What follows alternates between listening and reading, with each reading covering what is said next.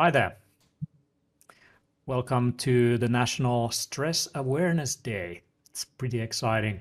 Friday, you know, we're streaming here from the Biohacker Studios. Uh, we have Dr. Olli Sovijärvi and Siim Land joining in. Siim Land wrote a, the book, Stronger by Stress. So we have a real expert here. And we also have written a few books, including the Biohacker's Handbook and a number of other things. So if you're on the chat, my name is Teemu Arina. So um, please ask any questions or provide any comments or anything you want. Like uh, this is a Q&A session. So whatever's in your mind about stress and how to improve, you know, uh, stress management and avoid those things and maybe use it as an advantage. This uh, webinar is all about that. So um, yeah, I would love to hear how it's going for my dear colleagues, uh, Olli and Siim. Like maybe Olli, you go first. Hey, yes. Hi everybody, and welcome to the Stress Sparking Q&A. So uh, we are here back in Helsinki. Teemu is in Tallinn, and Siim is in what place? Saaremaa. Saaremaa. so we are all around. We actually form this Bermuda Triangle, the triangle of stress, connecting the whole world in the northern hemisphere. So I'm actually pretty good. I just had a 12 minute uh, activation or recovery phase in the Neurosonic device, and I'm ready to rock. Had some sun, like two hours of sun today, Wim Hof breathing sessions, and good stuff basically. So ready to rock and roll with you guys. Hmm. How about yeah. you, Siim? How are you doing? Yeah, I'm doing also good, and uh, it was pretty nice weather today, and uh, had like a great workout. Uh, after that, I just took the sauna, and yeah, now I'm just uh, yeah winding down and uh, ready for the for the live stream.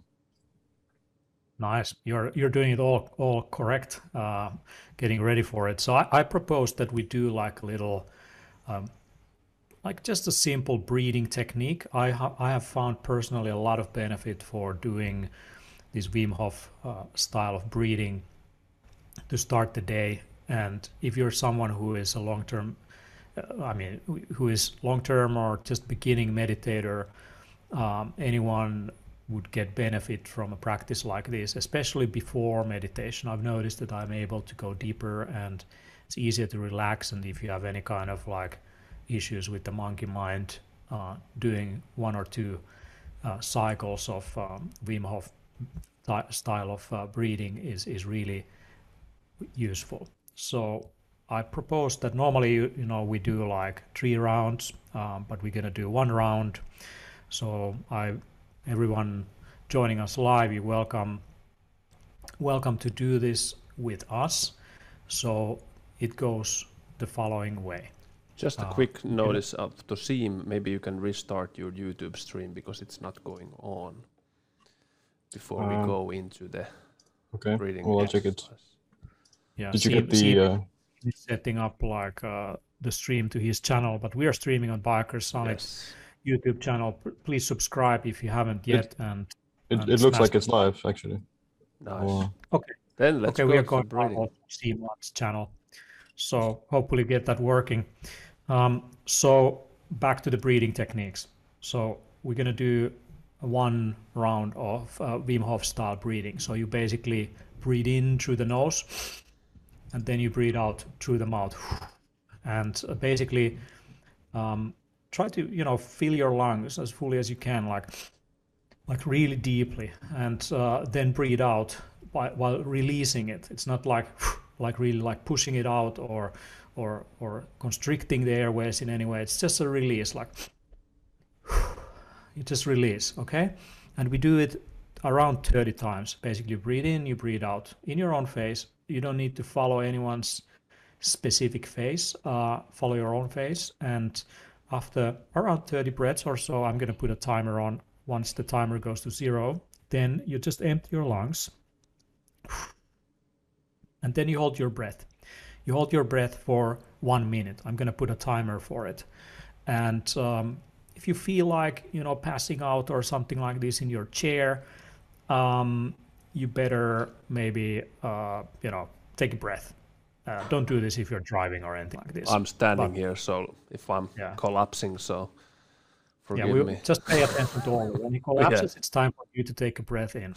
Okay, and and w- when you take a breath in, you uh, fill your lungs and you hold it for 15 seconds. We do only one round. It's good to give a little bit of energy, and also to uh, balance the nervous system a little bit. It's been a long week for a lot of us, so yeah, let's go. I'm gonna put the timer on.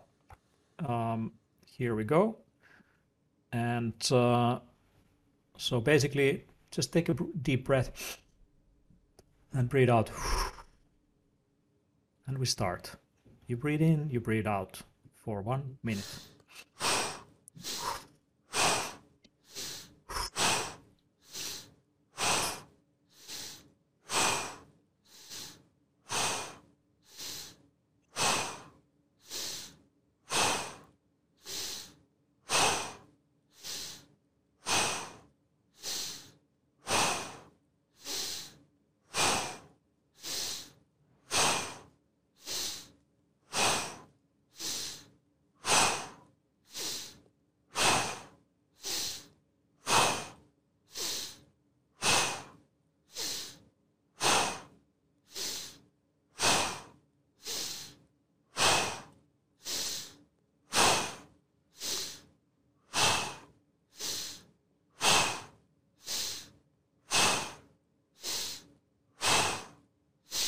All right, get ready to just empty your lungs.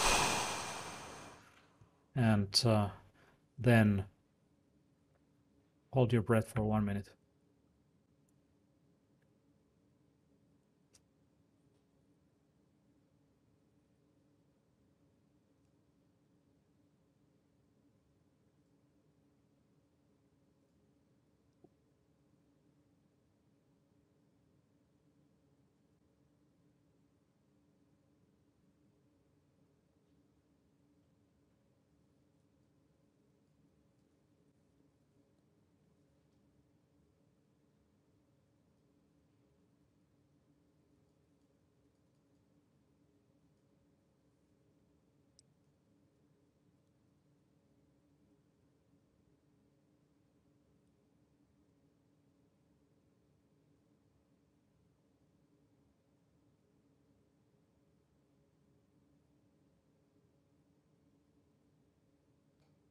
And then just fill your lungs. Take a deep breath in and hold your breath and squeeze your stomach muscles, your neck a little bit, push it up to the brain for good 15 seconds. Be grateful for this day, be grateful for this week, be grateful for being able to be with us in this webinar. We are at least extremely grateful and you're welcome to release. Here we go. So I often like to do that three times in a row, and then I do it the fourth time. Every single round, I'm extending it. So basically, going to one and a half minutes, two minutes, two and a half minutes, and and so on. And then I do a fourth session where I'm actually reversing it. So I'm basically instead of holding my breath when my lungs are empty, I will hold my breath when my lungs are full and squeeze it up and then release.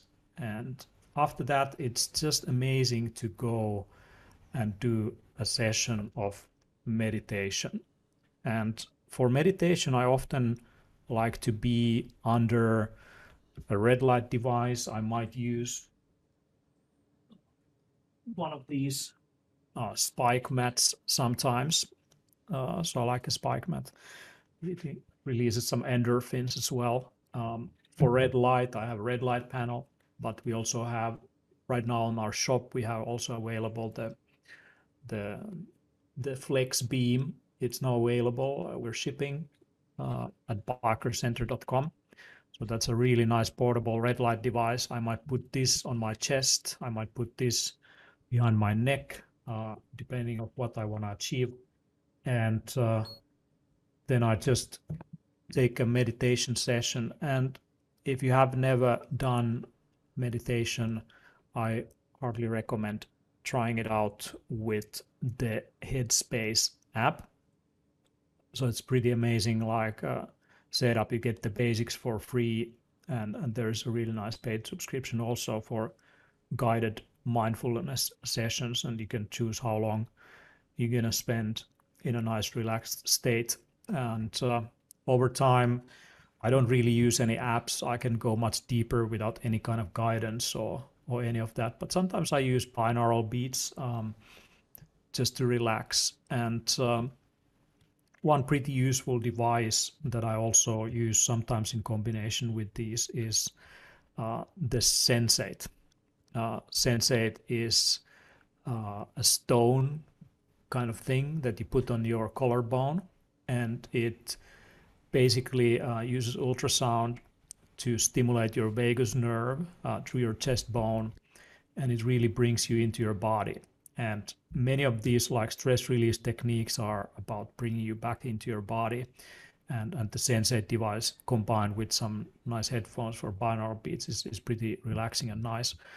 But in the end, like doing the breathing techniques is uh, extremely effective way to bring you into your body and it has a lot of benefits for immune system and health in general. And if you ever feel anxious or stressed like doing that kind of practice is is pretty awesome. I've done that now every single day for um, since the beginning of this year and i just feel amazing like doing it every day. And um, I, have done Wim previously but doing it every single day that's when you get the compound effects. So what are guys your favorite uh, stress management techniques? Like, what what do you do like when you feel overwhelmed?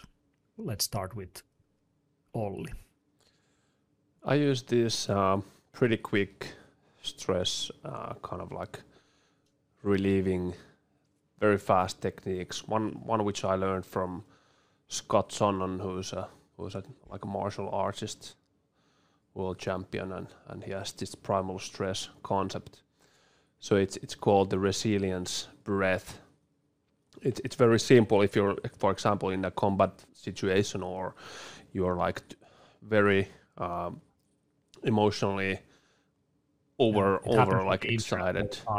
Happens to me all the time with emails and social yeah, media. But, but, but basically, the technique goes like this: that uh,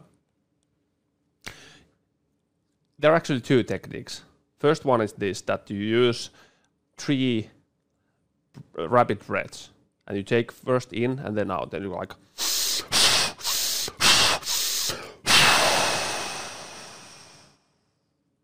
So like super quick, like in, and you can use your hands. So you kind of like push, push the energy, and quickly you push it down. The other one is that you hold your palms together, and you squeeze, and you kind of do like a kind of like a pressing movement that's not actually moving uh, anywhere, but you're pressing against your own palms, and you do this rapid uh, trigger or uh, breath of fire for let's say 20 counts, like.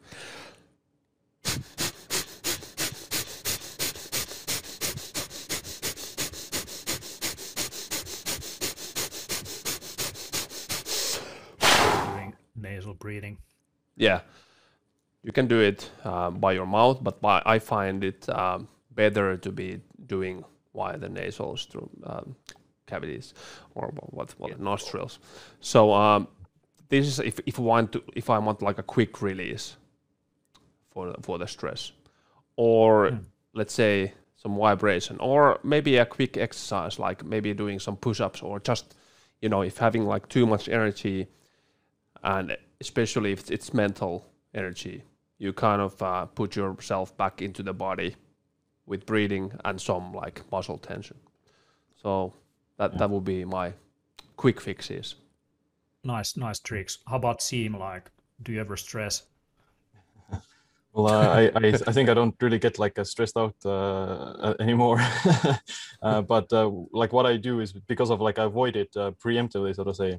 Like I take care of my sleep and stuff, uh, so it, the stress doesn't catch up on me and uh, what, what whenever I do maybe feel slightly you know uh, that I'm beginning to get stressed out or something then I'll yeah like I also like to do something very physical and uh, something movement movement based. Like I'll either have like a good workout I'll just lift the weights and uh, listen to some music and uh, maybe do some cardio or something to just kind of yeah like shake it out or uh, go crazy a little bit physically because I, I, do think it helps to kind of alleviate the tension and uh, that sort of thing get your get your mind out of this uh, rumination and uh, things as well so because animals do it the same way like if a you know dog or a, like a cheetah gets gets into like a very stressful situation then they you know they shake it off basically mm. and uh, kind of do some uh, something exerting because the cortisol kind of helps you to give you some energy while at the same time you're gonna come down from the cortisol as well and you kind of go into this sort of like a small crash on like you uh, you crash from the workout or you crash from the exertion and after that you're kind of really mellow or like tired in a good way because then you can just uh, relax. Yeah. Or maybe you start barking. Like yeah well that can, that can that can also work and that also could work I, I would love to uh, recommend a few books like for this what Siim was talking about. So Siim was talking about how how like animals are shaking off uh, stress reactions and all that. And uh, uh I would recommend Peter Levine's uh, uh, book. several of those books, "Waking the Tiger," is is is a pretty good one. So here we go. Yeah. Uh, let's see, make this a little bit bigger. And uh, the eye of the tiger. Is that Wake the, the tiger from within. Yeah, this this one this one also the the unspoken voice uh, is pretty good. Also, where's the Amazon link now? Rocky, the eye of the tiger. There's the um, why zebras don't get ulcers is also like a good one. It is, yeah, classic yeah sorry sorry about the the quality of this stream. Like we're just you know cutting this out from the from the stream. But yeah unspoken voice that's that's pretty good uh, book. Oh, this looks really horrible on the stream. And there's another book uh, this is from uh, Bessel van der Kolk. The body keeps the score brain mind and body in the healing of uh, trauma we're going to post them on the chat.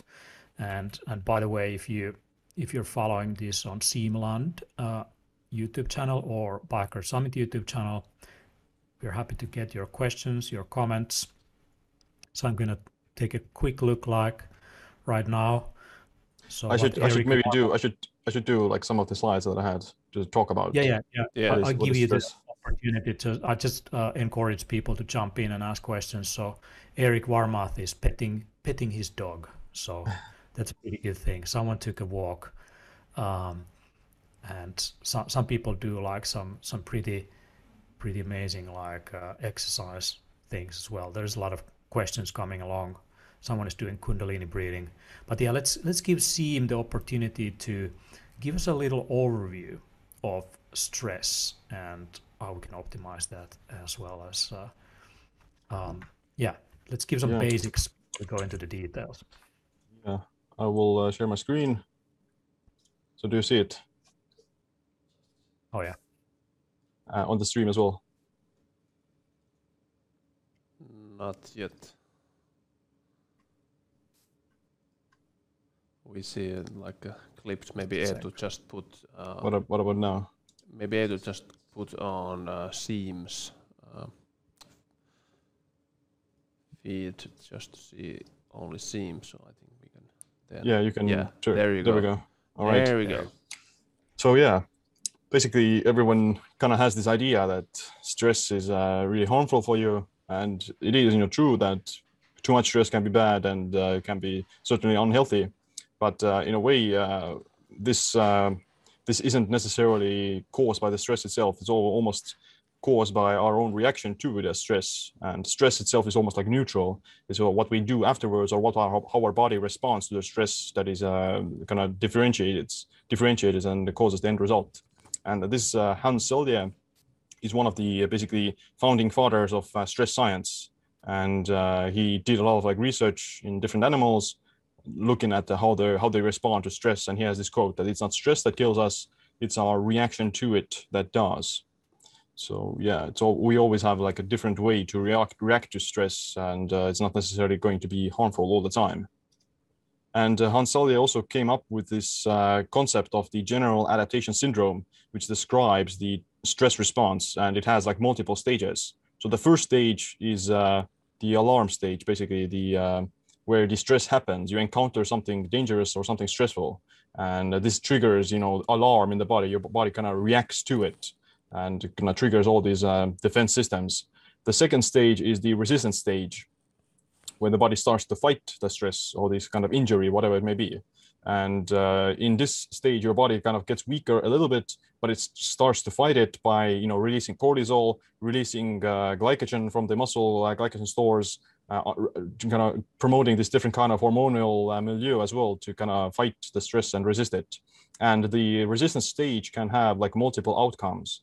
It can end in either recovery which is like you uh, recover from the stress and you go back to baseline, you go back to homeostasis or balance. Or the other alternative is uh, exhaustion, which will then lead to like you know some disease, sickness, or you know ultimately death. So uh, yeah, like the some people or depends on the stress, uh, depends on how big the stress is, how adapted the person is, and uh, what kind of end result is gonna come from that. So yeah, there's always like different uh, multiple answers to any particular stress and what what determines whether or not you become exhausted or whether or not you recover is uh, dependent on something called adaptation energy. So that's also what Hans Selye came up with. Adaptation energy, basically, this currency that our body has that we use to deal with the stress. And um, yeah, the I've outlined basically these three uh, stages for this uh, the same um, this three previous stages. Like the first one is the trigger, where we kind of experience this kind of stress that stress can be anything. That can be just work-related stress. It can be exercise as well, like good exercise, uh, just some kind of pressure, peer pressure, time pressure, social pressure, any any kind of uh, just just uh, feeling of anxiety, uh, environment, these diseases, insulin resistance or diabetes, and hormonal imbalances, hypothyroidism, whatever it is, or just toxins as well. All those things can be a trigger for our body to become stressed out or at least experience this uh, general adaptation syndrome uh, things that help us to recover from the stress that uh, kind of replenish our adaptation energy and uh, help us to heal are like you know the good good things like sleep and rest uh, getting enough of the essential nutrients from your diet especially like magnesium magnesium is like a very important one for stress primarily. Uh, social support just you know spending time with friends and family uh, having like a peer group that you can rely on. Financial status can help you to deal with the stress because if you have like you know financial problems as well on top of the stress already then uh, your adaptation energy is much lower and uh, you're much more likely to go into burnout. Uh, then just being generally healthy you know if you are fit and healthy then your overall uh, stress resilience is higher because of like if you exercise then you're already used to the exercise. And uh, if you eat healthy then your body has all the essential nutrients. If you sleep well you have like this bigger buffer zone for dealing with the uh, stress. And lastly all these like mental psychological traits like uh, well-being self-esteem self-confidence uh, and beliefs and values all those things uh, help us to recover. Like if you believe in something that greater uh, then uh, that's just uh, make it easier for you to kind of tolerate the stress and kind of find some meaning from it. Whereas if you're let's say hate yourself or hate hate other people or something then you're again like lowering your ability to tolerate the stress. And lastly things that lead to exhaustion are uh, all these comorbidities, uh, every kind of disease, uh, overnutrition, obesity, uh, aging in general. Like you get older, you get more less, you get less resilient against stress, and all these past traumas as well. If you have like uh, childhood traumas or uh, some other traumatic events in the past, then the research has been shown that it does lower your body's ability to tolerate the stress, like PTSD. Like veterans who come from war, they have PTSD and their ability to tolerate like everyday stress is much lower like they get burnt out even like some very simple uh, everyday tasks and uh, nutrient, nutrient deficiencies social isolation can be a big stressor. Like if you're alone all the time then uh, you're again uh, not that resilient against stress at least like your ability to recover from the stress is uh, slow, slower. And chronic stress or poor sleep like if you're not sleeping enough you're experiencing too much stress then that will eventually lead to uh, exhaustion. And lastly, I want to introduce also the the concept of uh, hormesis, which basically just describes the uh, the uh, that which which doesn't kill me makes me stronger, like a small amount of positive stress that causes like this beneficial response. So in the in the moderate amount, it's actually very beneficial and makes your body stronger. Whereas if it's in excess, it's gonna make it hard harder for you to deal with it, and eventually you're gonna exhaust yourself.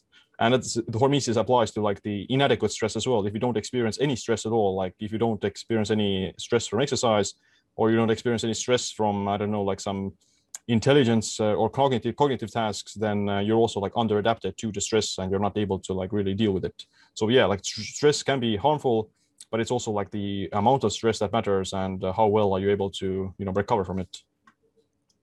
And right. that's it. Nice. Um, maybe maybe we give the opportunity for Olli uh, dive deeper into the nervous system aspect of it and yes. um, tap into things like hormones and adrenals and the vagus nerve and sympathetic and parasympathetic yeah. nervous system. And I can look into some of the technologies. For sure. Uh, yeah, this is uh, perfectly explained by Siim of the GAS or the general adaptation syndrome, which I, I still think it's it's kind of like the cornerstone cornerstone of, of uh, how we can perceive and somehow like um, man- manage to conceptualize stress and what's actually happening. So it, it's it's a very uh, I think it's pretty simplified but still very valid uh, model.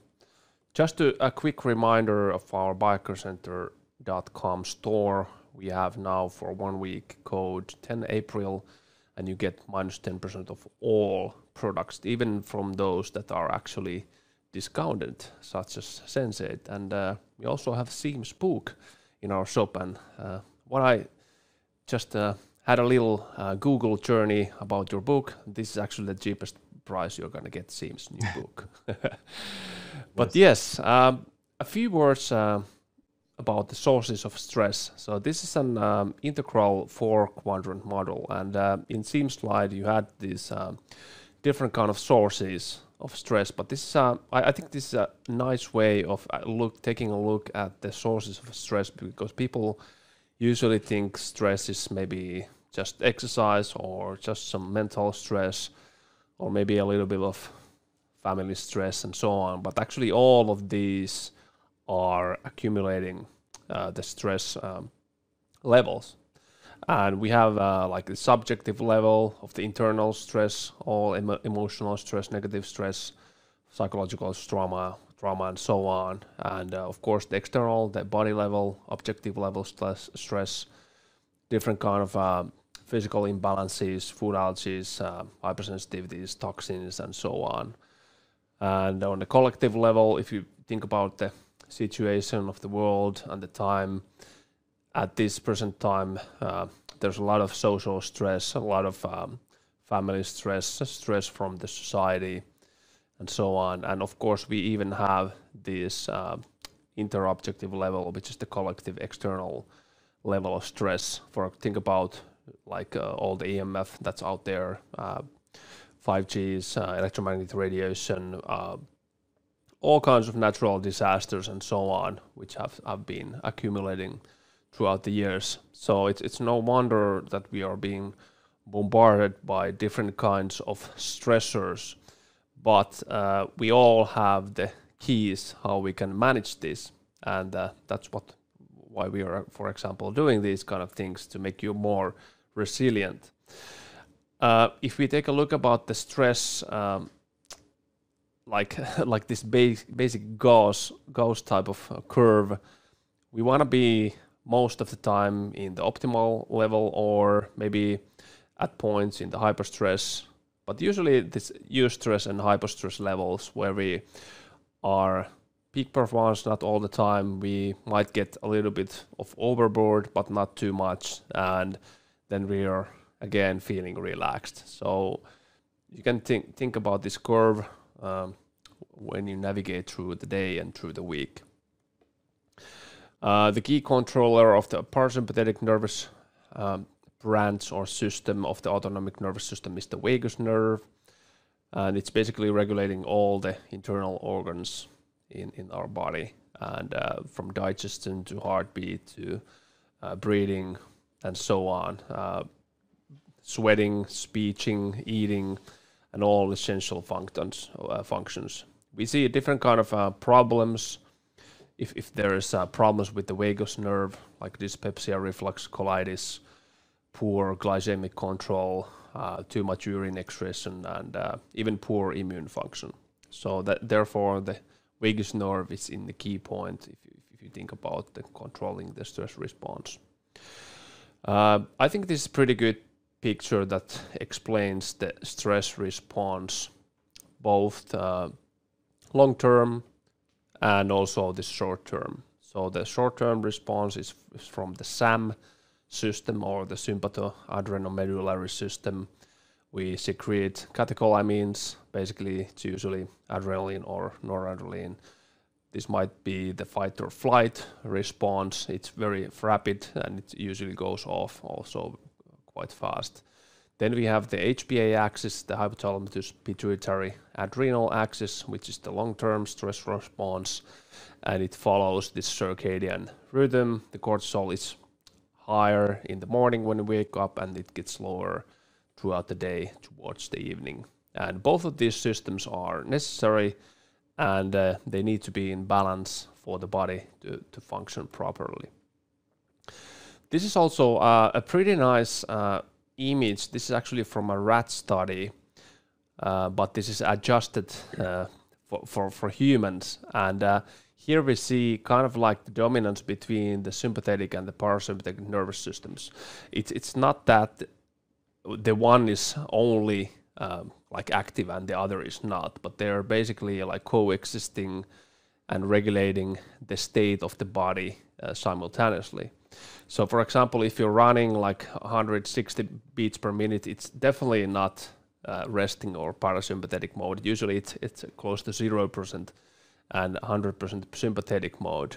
But you can find your own like inner rhythm where you're performing at your best. And usually it's it's not like too too low heart rate. Of course, this is individual, but uh, some somewhere in the middle where they kind of like um, overlap in control. And a few words about the hormesis, as I think Siim went through this pretty nicely. Too low oxidative stress on the cellular level, it's, it's not creating any benefits. But if we have a, let's say like a regular exercise or a cold exposure or some kind of like a adaptogenic herbs or chemicals or tinctures, or even sunbathing, we create uh, less of oxidative stress and actually more of these uh, antioxidant capacities. But if you go over, overboard with any of these, it actually goes uh, over the hormesis or the hormetic response and creating much more trouble. So. I think this is uh, enough for me of the theory. Yeah. Let's let's get into the means. Let's let's take a look at the chat. So let's get some audience engagement in. Um, actually, what Olli just said, what Mabu is saying, I suffer from physiological burnout, fatigue, muscle pain, concentration problems since four weeks after self-destructive training sessions. Oh yeah, boy. Getting out another said about like about external factors like work and partner, that things are out of control. Yeah, I mean, get a divorce, you know, quit your job, don't over exercise. Quit your life, man. no. Yeah, I mean it's not easy, of course. Like I mean, there's so many things that are out of our control, but there's a lot of internal mechanisms for sure. And when it comes to exercise, uh, over exercising is definitely one thing, um, which I mean weakens your immunity uh, and it doesn't give enough time for your nervous system to recover. So you can use things like heart rate variability to measure and figure out if you are uh, uh rested and and recovered. And um, I don't know if it's possible to show my screen now, like if it is, yeah, here we go. Like this is just uh, live showing right now my my heart rate and heart rate variability. And uh, this is Sweet Beat Live, and I'm using a heart rate monitor. I use uh, BioStrap, which is in my hand in, instead of out of out, uh, instead of around my chest. I like to use that in in my um, not not in my hand, but kind of like uh, arm uh, next to the muscle and I can see the different components uh, and I can dive deeper and take a look at the HRV curve and so this is not heart rate Otherwise, I would be probably hospitalized with arrhythmias. but this, uh, this is the HRV, which is like the variation between two heartbeats.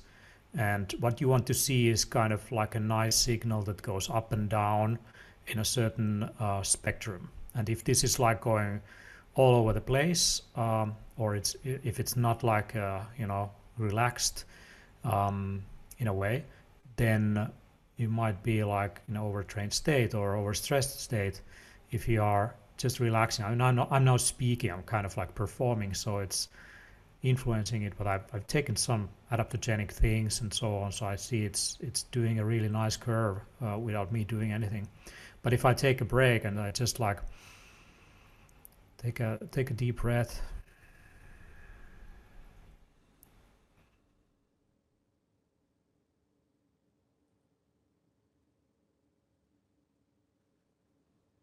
I just focus on it, I can I can make it much more harmonious and I can expand the envelope in a way.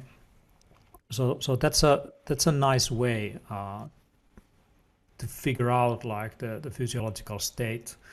And many people do this HRV measurement in the morning when they wake up, and I recommend you to do it at the same time. Um, there is what definitely... about Mr. Mabals? Uh, Mr. What? yeah, the, the, the questioner who who was in the physiological burnout, I think we could answer him. Yeah. Of course, measuring. Yeah, yeah, yeah, yeah. I mean, I mean, but basically, basically, like, uh, like I, I mean, like, like if you do work and exercise and you're overburdened, like following your HRV is is a good measurement, but you probably feel if you're like pushing yeah. the envelope a little bit too much and um, maybe only you can you can give Mabu like some advice here because you also have over exercised and done stupid shit with your body. Yeah, well, basically everything too much, like uh, years back. Uh, of course, uh, throughout the years, I've accumulated different kind of means. But uh, what comes into my mind that usually the reserves of the body, uh, the micronutrients, but especially the amino acid pool is in the catabolic state. So I would add in like the essential amino acids, essential amino acids, and uh, with quite a huge dose, I would say that like 40 to even like 60 grams per per day. So uh, there are a lot of good good uh, products. Um, it depends, of course, uh, where in the world you are. Kion's uh, aminos, they have this master amino acid pattern, the MAP, which is a 99% absorber and the usability. So uh, fixing the amino acid status, it usually is the fastest way to recovery. And uh, mm. this, this is, I, I, would say, this is like number one. Then, then comes everything else. Of course, eating enough enough calories, getting micronutrients uh, in. But usually, uh, this this has been the most helpful thing to uh, many yeah. overburned. What do you think, Siim?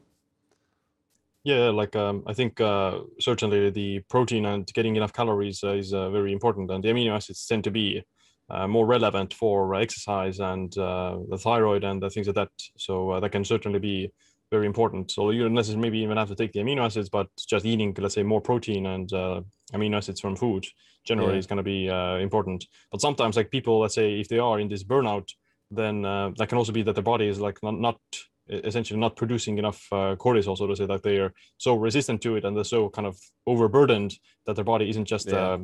uh, being able to be alert and not have energy because you're in the slump where you're like low cortisol all the time, like you're basically dragging your feet because your body isn't producing the stress hormones that you kind of need a little bit to uh, be energized. So uh, you know, I think it's that's that goes back to the circadian optimization that you need to kind of reestablish the optimal circadian rhythm. That yeah. you wake up in the morning, um, get some bright light, uh, definitely you get some sunlight uh, throughout the entire day, all the time. Uh, movement, basically, also around the morning AM part, and uh, in the evening, make sure that you're you know blocking out the blue light and uh, getting good night's sleep. That should like eventually allow your body to kind of re-establish uh, these uh, rhythms and uh, allow this natural cortisol rise to also wake you up. Like you could also, you know, start to strategically have caffeine in the morning, uh, but that can also be like a double-edged sword that maybe maybe you just uh, get too much caffeine and uh, too much cortisol. Uh, so yeah, like I can test it and see what happens. So uh, like some caffeine in the morning can be good to kind of kickstart the circadian rhythm. Mm. But if you're like not able to tolerate it, then just green tea, some other let's say less caffeinated beverages, those those would be better. And maybe like high dose magnesium can also be something that you yeah. can try out to kind of re re-establish or restore the magnesium stores. I would also add in um, quite high doses of salt, like mm. high quality mineral salt, uh, Himalayan pink salt, because usually pe- people who are overburnt, they are overburnt also the aldosterone aspect. Of course, the cortisol, but also the aldosterone. So, adding in salt, getting of sodium is, is uh, actually one yeah. of the keys here. Uh, but electrolytes in, in general. So a lot of lot of things I would uh, measure and ask this person. Usually, what I what I saw in the practice was uh, this: if you take like the saliva cortisol curve, it uh, depends on the situation, but in these kind of situations, it's usually like pretty low. There's now this noticeable spike that should be in the circadian rhythm. So getting this back. Uh, with adequate uh, nutrition and adequate rest, but also this kind of adequate stimulus it's it's kind of like uh, it's it's very um, subtle nuances that usually affect this situation. Of course, depends on the person's background, whether it's been like previously experienced or whether this is like a one-off situation and so on. So um, maybe measuring even the melatonin and cortisol uh, levels mm-hmm. throughout the day from the saliva would be a good idea. Mm-hmm. There, yeah, there is uh, there's a question from Andrew Olson. Um, I see that acute stress like sauna, cold shower, exercise limits the effects of chronic stress like work-life stress, but it's their way to prevent the effects of acute stress like a panic attack. Now, uh, what happens in a panic attack is uh, uh, actually there, there is often, I mean, they've been, they've been studying this. Some of the most well-known ways to induce a panic attack is actually to inhale CO2 so increase the CO2 level of uh, in your blood, and and the other one is uh, is is lactate um, that that they would use lactate to generate that state, and and there's some studies that also show some linkage to pH sensitive receptors in the brain and so on. Like it, it links, of course, to the um, blood pH level that that fluctuates a little bit with um, breathing in or breathing out. Mm-hmm. And obviously, like if you have like you know sense that then a reaction like that is coming along like just being able to stabilize your breathing and, and breathe out mm-hmm. slowly is, uh, is effective but of course it very easily goes into hyperventilation so what we do with like wim hof method or, or breathing techniques is actually to play around with the boundaries a little bit of mm. uh, how, how your body is able to deal with co2 and uh, and uh, and hyperoxygenation as well. And when you learn to play around with that envelope, it becomes easier. Of, of course, in a panic attack, there is a component of amygdala and hippocampus in terms of fear control that just goes out of out of whack. But uh, in the end, like what I've learned, I, I, am not suffering from uh, panic attacks, but I had friends who have. Uh, what often helps is uh, yeah cold exposure and uh, uh, like regular cold exposure as well as these breathing techniques they can really help you to train your your response to to stressful situations and i mm. personally noticed like if i have anxiety or or you know work stress or something like overburden like doing these things immediately helps and meditation of course as well. And there is a component of neural inflammation and and and uh, low level inflammation also that plays into anxiety and stress and so on when you are um, sleep deprived and you don't necessarily eat a proper diet or you don't haven't had time to exercise and you have all these things that are going on and in your blood mind. sugar fluctuations. Right.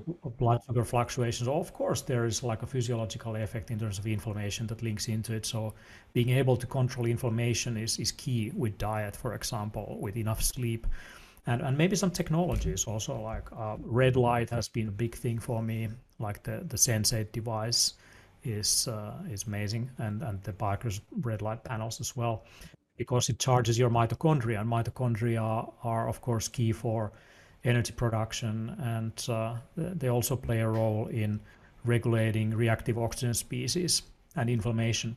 So uh, reactive reactive oxygen species were the things that uh, was talking about uh, in the context of hormesis. So basically, when you have hormesis going up, the react- reactive oxygen species go down. And um, yeah, there are some supplements also that you can definitely use to to to help a little bit with uh, with my mitochondrial function. And and one of my favorite stacks or products in that category is um, uh, the the Qualia uh, Eternus uh, product, and uh, yeah, here is the the Qualia Focus is there, but Qualia Eternus is perhaps the best like for dealing with mitochondrial issues. And um, or is it Qualia Life? You can look for, you can look Life. for NA. Yeah, it's Qualia Life nowadays. Qualia yeah, Life. Qualia Life. Yeah. And, and then there is, uh, of course, NAD supplementation, nicotinamide r- ribosides, and and NMN. But uh, yeah, I mean, just I would still go for some basics like yeah. here we have Vidakulas like zinc and ashwagandha magnesium gives a really good stack. Um, and I often increase the amount of magnesium and and B vitamins, even like B vitamin complex, if I if I feel overwhelmed.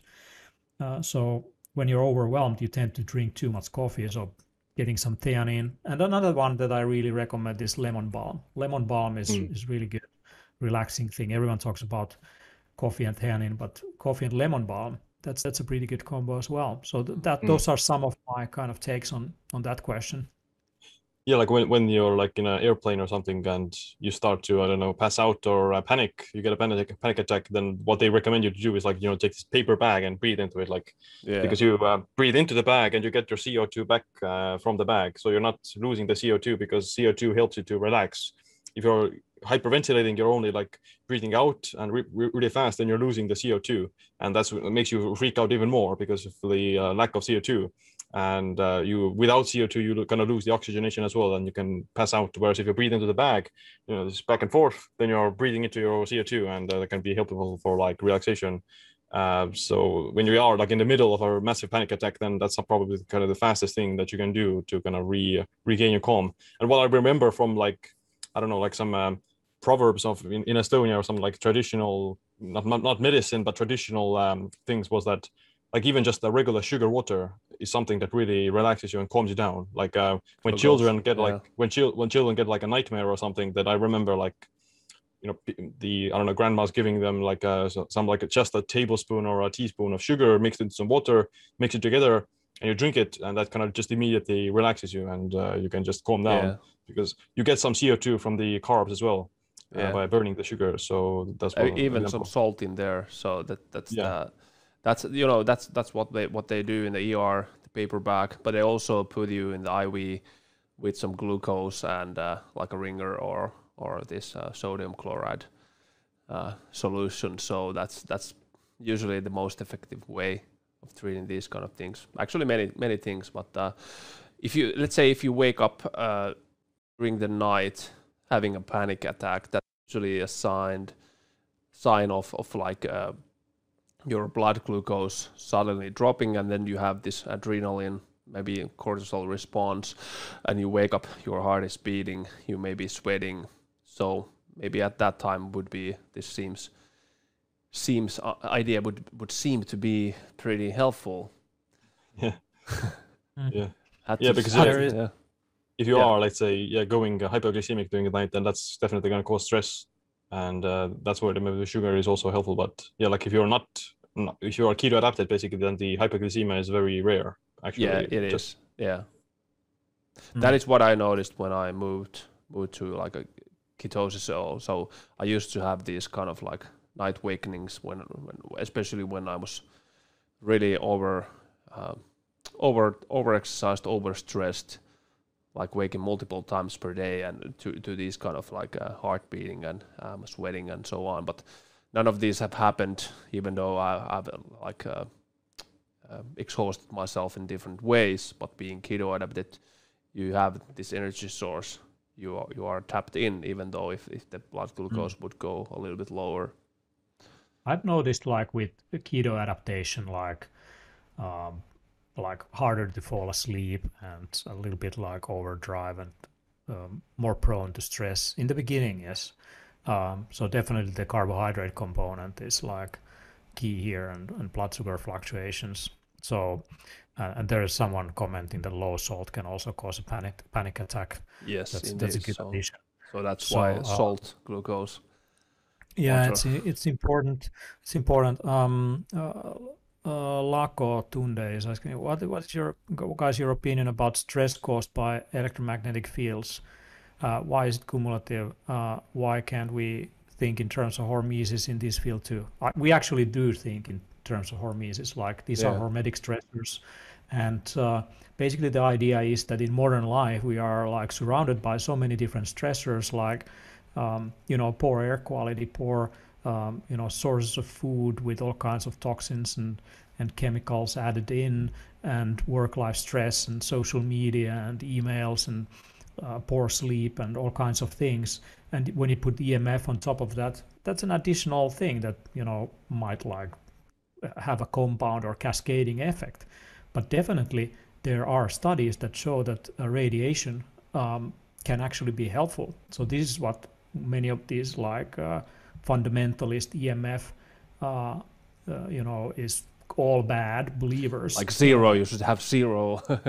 Everything. Yeah, they completely neglect the benefits of radiation. Yeah. I mean, radiation has shown, yeah. like in small quantities, to be actually healing and helpful. And we're actually and getting so, like radiation from the sun, like a couple of days ago, huge coronal mass yeah, ejection. So it it comes yeah. whether you like it or not it comes oh, background radiation. Yeah and it's a good question like then about the harmonics of it if it's natural man-made or whatever. I mean the debate is out there but um, i see that there is better areas of your life to optimize than just looking at emf alone if you're looking for eliminating stressors of your life.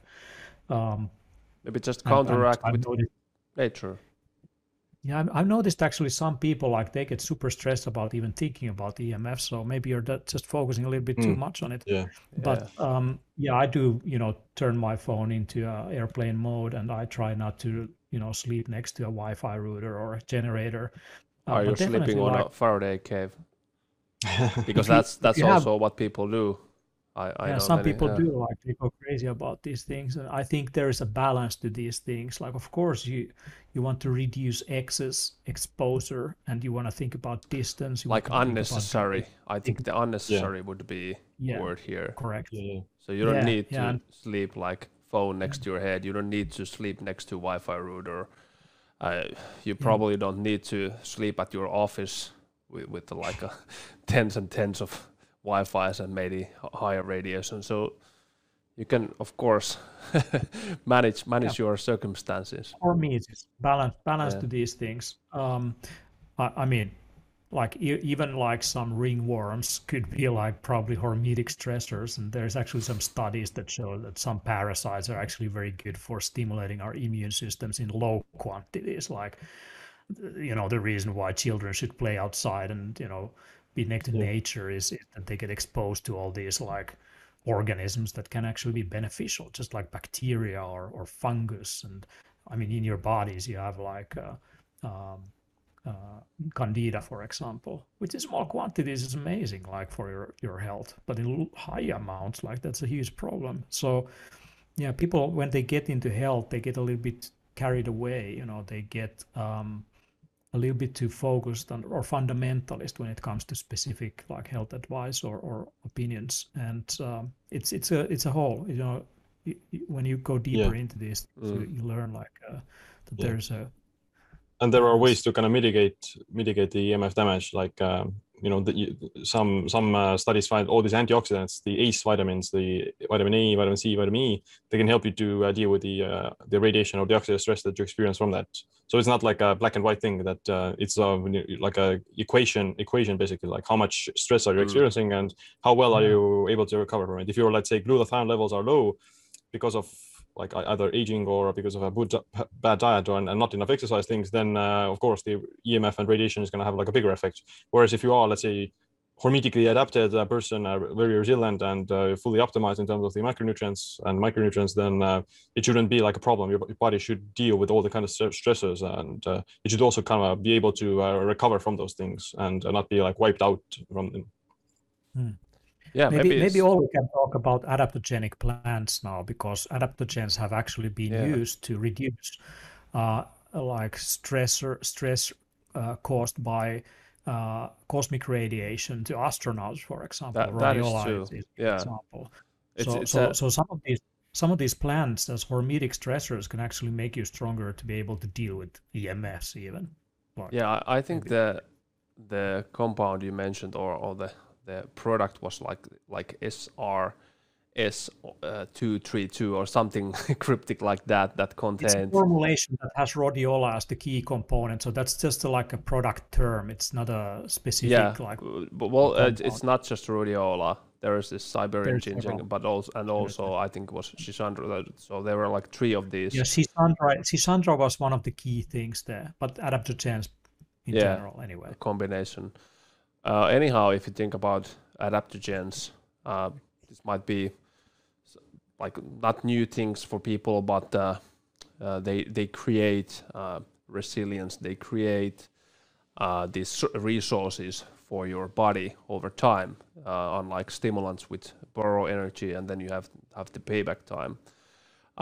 Well, we mentioned roseroot could be also called Arctic ginseng or Nordic ginseng. Um, everybody has to have their own ginseng, but uh, this is uh, one of my favorites. If if I need to have a little bit more energy and also a little bit more focus, but not to, not the stimulation.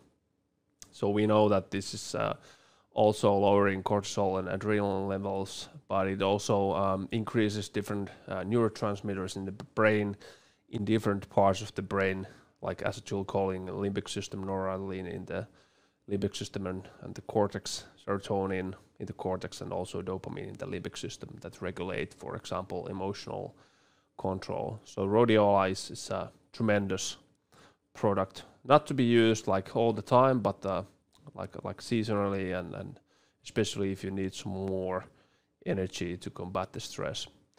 Then there's ashwagandha, which is uh, like the Indian ginseng, uh, Withania somnifera, that's uh, very popular these days, uh, different kind of forms.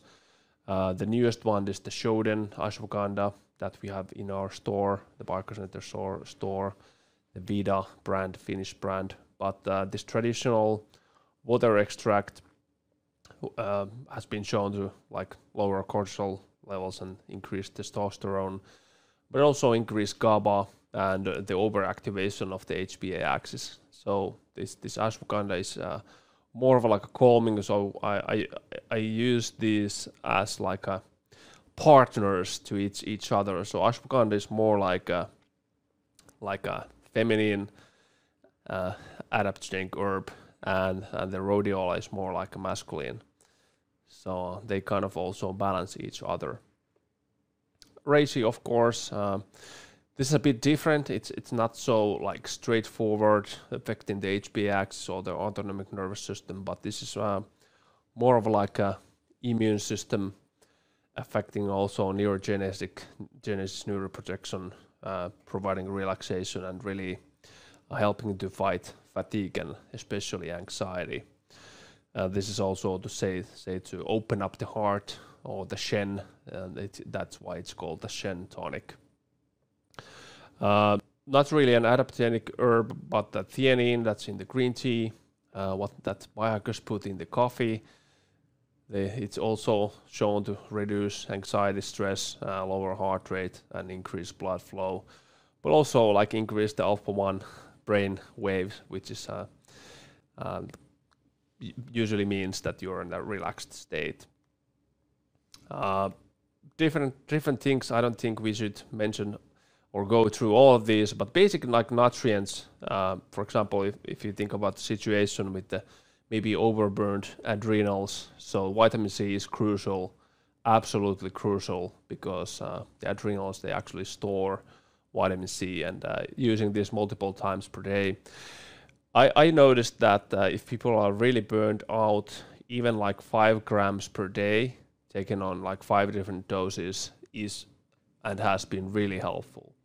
And when if you combine this with pantothenic acid, the vitamin B5, that's also something that supports the adrenals. Then, of course, as Teemu mentioned, the basic B complex vitamins, uh, especially vitamin B6 and B12, the active forms, and magnesium. We have mentioned this uh, like many times, but magnesium, magnesium, magnesium, one of the most important uh, minerals. And also, uh, one addition would be the long chain uh, omega 3 fatty acids. We have the Biohacker Special Stress Supplement that's been created to tackle many aspects of stress. We have central ashwagandha, uh, N-acetyl L-tyrosine, a bioactive form of tyrosine to really upregulate the dopamine production. Uh, we have theanine, green tea extract, and these vitamins B6 and B12. You can get it like exclusively from our store. Ah, there we yeah. go. Are you still there? Right. Let, let's see if there's more questions coming along. Um, uh, do you? The, there's a guy from Cyprus, Alice. Uh, do you think uh, that we are able to transform accumulated stress with some special techniques into actually positive energy and overcome some stressful situations with clear in mind? Yeah, absolutely. I mean, what we're talking about here is the difference between eustress and distress. Distress is the more negative stress that goes overboard board, and then there is eustress, which is the positive side of things that makes things grow. And exercise is a good example as eustress in small quantities. It, it helps your muscles to grow, your body to become more resilient. Uh, in large quantities, in, in too much, um, it, it turns against you. So, uh, same with work, same with the things that you do. And in the end, um, a lot of stress comes from the way how we relate to things, how we relate to our environment and to situations, and in the end, uh, practicing meditation and uh, and also like some basic organizational skills, like uh, if you have a lot of things to do, like just being able to write them down, categorize them, and focus on the essentials helps a lot. Um, and also not to take yourself too seriously or the things that you do or or to, to be too overburdened by deadlines because in the end no one is asking you to do any of this stuff. It's you yourself uh, and your commitment to things that that is uh, kind of major psychological factor. And uh, yeah i mean if you have too much work communication might help with your boss of course. Like in the end um, being able to recognize source of stress so once you recognize them become aware of them then you can transform them and to a strength and challenging yourself, uh, like the breathing techniques and cold exposure, sauna and ice baths, cold showers. Many people report that when they do something difficult like that every day, then mundane daily things become easier to tackle and deal with. And yeah, that those are those are some of the some of the kind of tips and tricks right there. Yeah. Uh, someone mentions yeah, CBD. CBD is great. I mean, if you have like low level inflammation, um, like pain management, pain can of course like if you have like constant pain. Like I know what it is to live with chronic pain. Uh, I've had that. I don't luckily have it right now, but it it like it eats you. It it takes. I understand fully why people take painkillers, but in the end, like to be able to go to the root of um, the inflammatory process and to be able to deal with that, treat that, uh, it, it, it transforms the way how you relate to things and your consciousness for sure. Also, and then manual therapies. Manual therapies I would add in because we store a lot of emotion, a lot of stuff in the extracellular matrix in our body, in the fascia, yeah. regularly like taking care of yourself releasing what needs to be released, whether it's in the muscles, whether it's in the in the bones, joints, or in the fascia. So that yeah. that I, I, would highly recommend. So I I have this, for example, on my experience, I go once a month to an osteopathic treatment, then I go to an acupuncturist, and also to a physiotherapist that takes care of the whole body, uh, releases all fascias and all possible muscle tension. So keeping your body free of these different kind of tensions and accumulated energies and uh, th- that's also like uh, keeping you younger and more functionable and less stressable. Yeah. Yeah. Stretching, yoga. I, I also go for a, a special Chinese dude who does some meridian massage, and, and that just helps. like the last Yeah. 10 years, been really useful. Uh, Yeah. Is there anything like that you would see an ad? Well, I think uh, the best uh, kind of as well for soreness and inflammation, in my opinion, is like the some uh, cold cold water. And uh, usually when I come out of that, like uh, it feels like really good and like more limble and definitely more uh, loose in the muscles. So you're not like that stiff and kind of sore all the time. Especially from workouts, if it's if it's because of workouts, or even like any kind of inflammation, like if I if I feel sleep deprived or something, and if I'm like yeah, I don't know, some sort of other like uh, stiffness, then yeah, taking a cold bath uh, or cold uh, shower can, can be really good. Indeed, I, I have to show you this slide taking cold exposure to the max. so if our editor is Hmm. awake. There we go. So this this is the way uh where did you go? Jack, where did you go? so um, we know that acute cold exposure increases HRV, improves autonomic nervous system adaptability, adaptability, but also it lowers inflammation, helps to reduce delayed onset muscle soreness and uh, reduce oxidative stress. So there's a lot of good effects on on that. So I th- I think Siim, you have a new document coming up, and um, we I think we have the trailer here. So Yeah, it's, uh, Like a teaser teaser type of thing uh, that we uh, yeah the film is about gonna be uh, stronger by stress and uh, how do you become just uh, like stress manageable and a- adaptable to it. And it's just kind of a basic uh, teaser trailer, yeah. uh, kind of give brief uh, insight into what it's gonna be about. wow. Can't Let's- wait. Let's let's roll it. So so Siim wrote the uh, Stronger by Stress book and a, a documentary similar title is coming along. Like uh, this is a preview. Not many of you have. Not many people have seen this. Seen this. So The world play premiere trailer. In a world. The roots of the stress are in the culture. It's just go, go, go, go, go. And many of us get caught in that trap where we sort of want to out hustle or outperform. We have to be productive all the time. And Well, chronic stress, that's, uh, that's kind of like a disease or a plague. My mind made me sick. I pushed myself over my own limits. Negative stress is something that breaks things down. While the beneficial stress that makes you grow challenges you enough so that you actually get your peak performance. You're not only seeking help when you get sick. You actually create your resilience to different kind of challenges that we are facing as a humanity, but also in your personal life.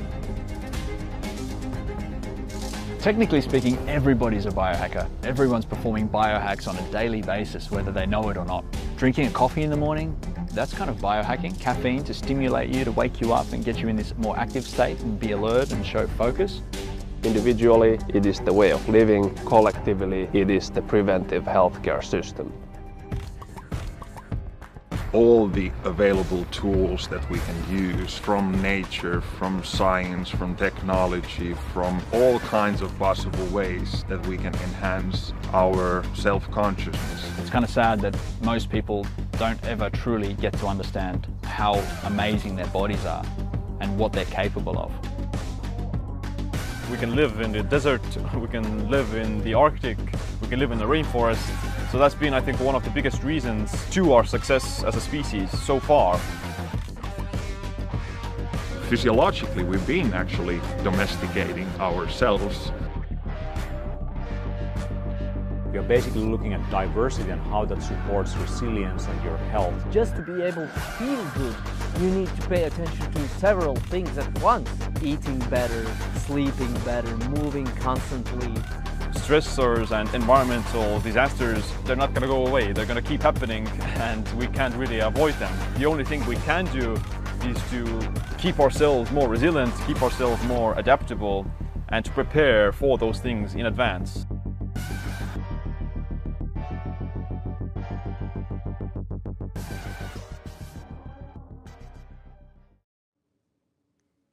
Whoa. Yeah, that's very cool. There we go. Can't wait. A lot, of, familiar faces right there. So uh, some people who have been to Biohacker Summit might recognize some of the locations and people and all that. So, and by the way, we have Biohacker Summit this year in Helsinki, Finland. Uh, it's going to be in October, so you better book that up. Like we did that just before the second wave, and we had like close to a thousand people in Helsinki. Despite the pandemic, no one got sick. Everything went just well, and hope to do that this year as well. And uh, the next year, it's going to be we, we moved our uh, Amsterdam event uh, to next year because of some of the restrictions, and that's going to be um, awesome as well. So take a look at biohackersummit.com.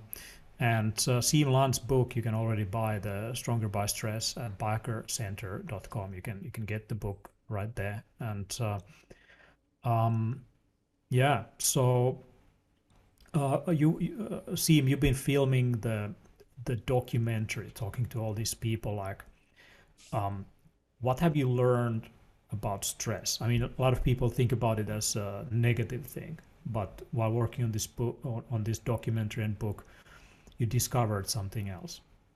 Hmm. Well, I think uh, the biggest thing that I learned, like a new a new thing um, or something I could re-emphasize, was maybe the um, like the psychological side to it. Like uh, it's a lot to do with also like uh, you can change your how you respond to the stress uh, psychologically, and therefore it's can also change the way your body responds to it. Like a lot of maybe like the narrative in your head, like the self talk, uh, like self belief, and uh, that sort of thing can be really let's say impactful in terms of uh, determining the res- stress response and if you are let's say experiencing like this uh, traumas or something and you're maybe have like self-hatred or self bad bad negative thoughts and things then that's going to be make it make it a lot worse. So that's probably the biggest thing that i kind of learned from not only like writing the book but also like the other people that i talked to in the film. Hmm.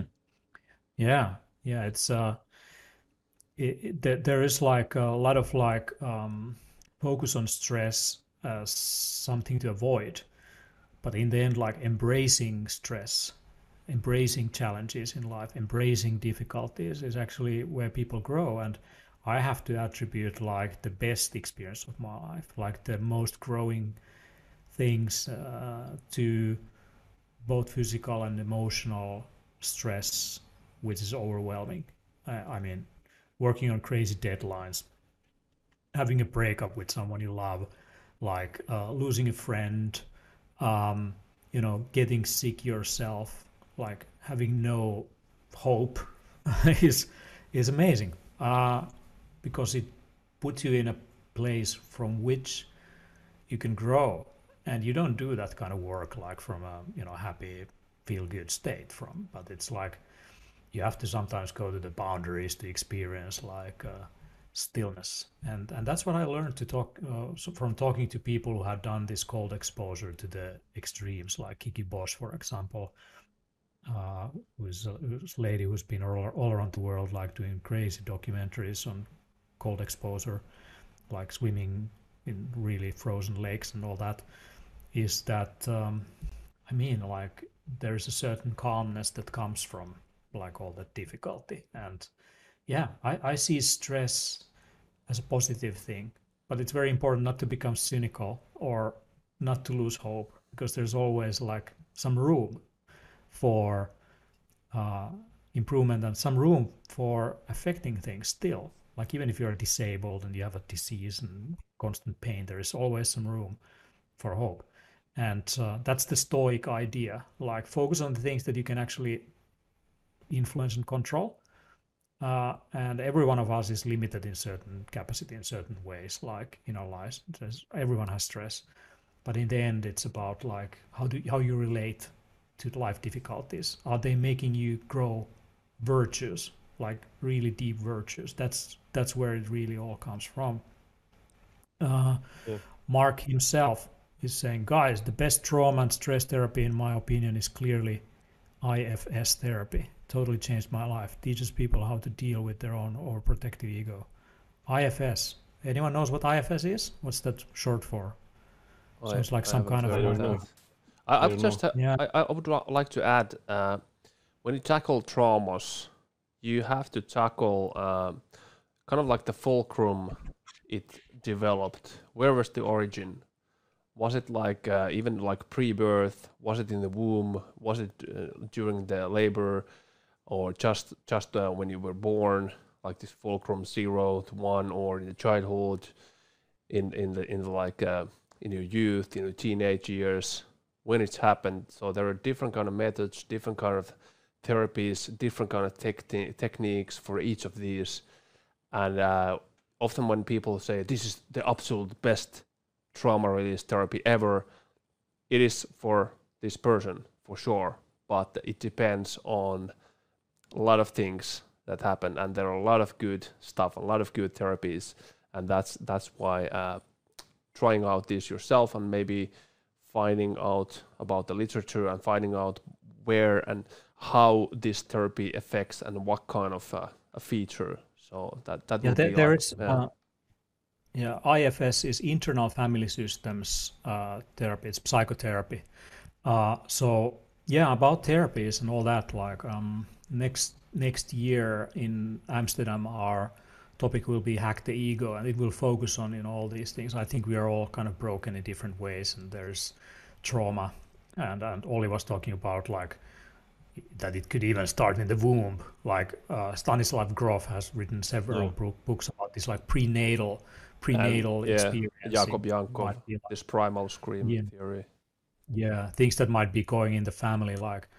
But I think, like in the end, like one one great quote is that the, the trauma might not be your fault, but healing from it is is is your responsibility. Yes. So you should make sure that whatever, you know, trauma in your life, or if it's passed down from your parents, maybe you had some egoistic, you know, narcissistic parents or whatever, like, you know, abuse going on in the family, or like, uh, you know, maybe your family was poor, you know, whatever it was. Um, in the end, make sure it stops with you. Don't pass it on. Like, become aware of it, work on these things, don't pass them on like that's your responsibility like in the end like with all And now it's life time. Another another quote by Carl Jung is uh, like, "I'm not what happened to me. I am what I choose to become." So you can always change the trajectory that you're heading towards, whether that be in your like I don't know job or uh, personality, uh, your f- vocation, whatever it is. You can always ch- change the trajectory tra- trajectory and uh, you know choose a new response. totally yeah uh, jordan peterson has in his uh, his book 12 rules of life this idea that you should never compare yourself to others but yourself who you were who you were yesterday i really like that way of thinking like that you should always you know find ways to improve yourself compare yourself to the one who you were yesterday and not be worried about what other people think or what what other people are in the end like uh, if other people are better off than you. No i mean just like think about how can you be better tomorrow compared to who you are today? And that's that's the way like every single day you have that opportunity uh, to make some improvement become aware of some things. That's also how you time travel every day. Like comparing yourself to your previous self, like yesterday, a week ago, like that with that triunal time wave meditation. So maybe uh, actually this just came to my mind. So uh, we could share a link to this meditation because this is a really amazing meditation, the triunal time wave meditation. But what I wanted to say is that yeah that uh, you can travel like in your mind and uh, just compare okay this is what i was this is what i'm now this is what i want to become. Time traveling. Yeah. Yeah. So so I, i'll post that link link on the chat soon. Yeah. But uh one Maybe thing a wrap. that yeah maybe a wrap uh or a wrap rap it up. Yeah let's wrap it up. Um yeah there's some questions about nutrition and all that like yeah i mean um i i went through some of those examples in our finnish version and and one of those is shellfish like shells. They're Uh, so uh, man. Yeah. Get some shellfish shellfish. And uh you know for the uh for, for, for the taurine in them, like that helps your nervous system to relax. And there's many uh, foods in the in nature that have tryptophan, for example, in them, like some nuts and chickpeas and and stuff like that. And uh, when you feel stressed, like try to get some antioxidants like green, dark green leaves and vegetables and uh, anything like dark pigments like blueberries, bilberries, uh, acai, you know, um, uh, sea buckthorn, maybe, you know, different dark pigments. Those are great for controlling reactive oxygen species and phytochemicals in, in the end, like nature heals if you feel like overwhelmed. Go to the forest, like eat from the ground. You feel much better after you, you know, connect with your true self. Like there's so much email, you know, so much media and crap out there. Like just go nature. That helps for sure. At least in my case, it's it's been helpful. Absolutely. Yeah. All right. Um, I think we so, are. so if any one of you want to get your hands on some of the products that we recommend, go to biohackercenter.com. Um, we ship internationally, and Siim's book is there, and, and some of our recommended products. You can you can take a look at what we we personally use, and yeah, yeah, secret all barefoot. Yeah, go barefoot. That's that's the way, man. Go barefoot. Yeah. Every day. All right. Hey, everyone. Um, I wish you an amazing National Stress Awareness Day. Hopefully, you're not stressed after this webinar, but you feel like, hey, I got something that I want to implement right now. And uh, yeah, I wish you an amazing weekend. It's a good good moment for stress relief. For some people, it used to be, you know, they go and they get like drunk, wasted, like um, don't sleep at all, and mo- morning back to work. But maybe with the pandemic, that you can't easily do that. It's it's actually a blessing. Maybe you can do some stress release, breathing techniques, and meditation and stuff like that instead. And also Yeah. some laughing, touching, Yeah. you know, Jokes. basic basic stuff. Laughing is laughing is medicine. So laugh more. Yeah. You And- shall and laugh after- after this- more. After this stream, please type in the chat like a couple of words, like uh, what you- what you thought about this, so that we know like uh, that you were listening, and and if you got anything, just put a few comments in there. We, we're happy to read it. And uh, This was yeah. rubbish. Absolutely rubbish. absolutely fantastic. Let's let's roll on the, the final Okay, final everybody. trailer. Thank you, thank you guys. Thank you, Siim. Thank you, Olli. Thank you. Yeah, my Sean. pleasure.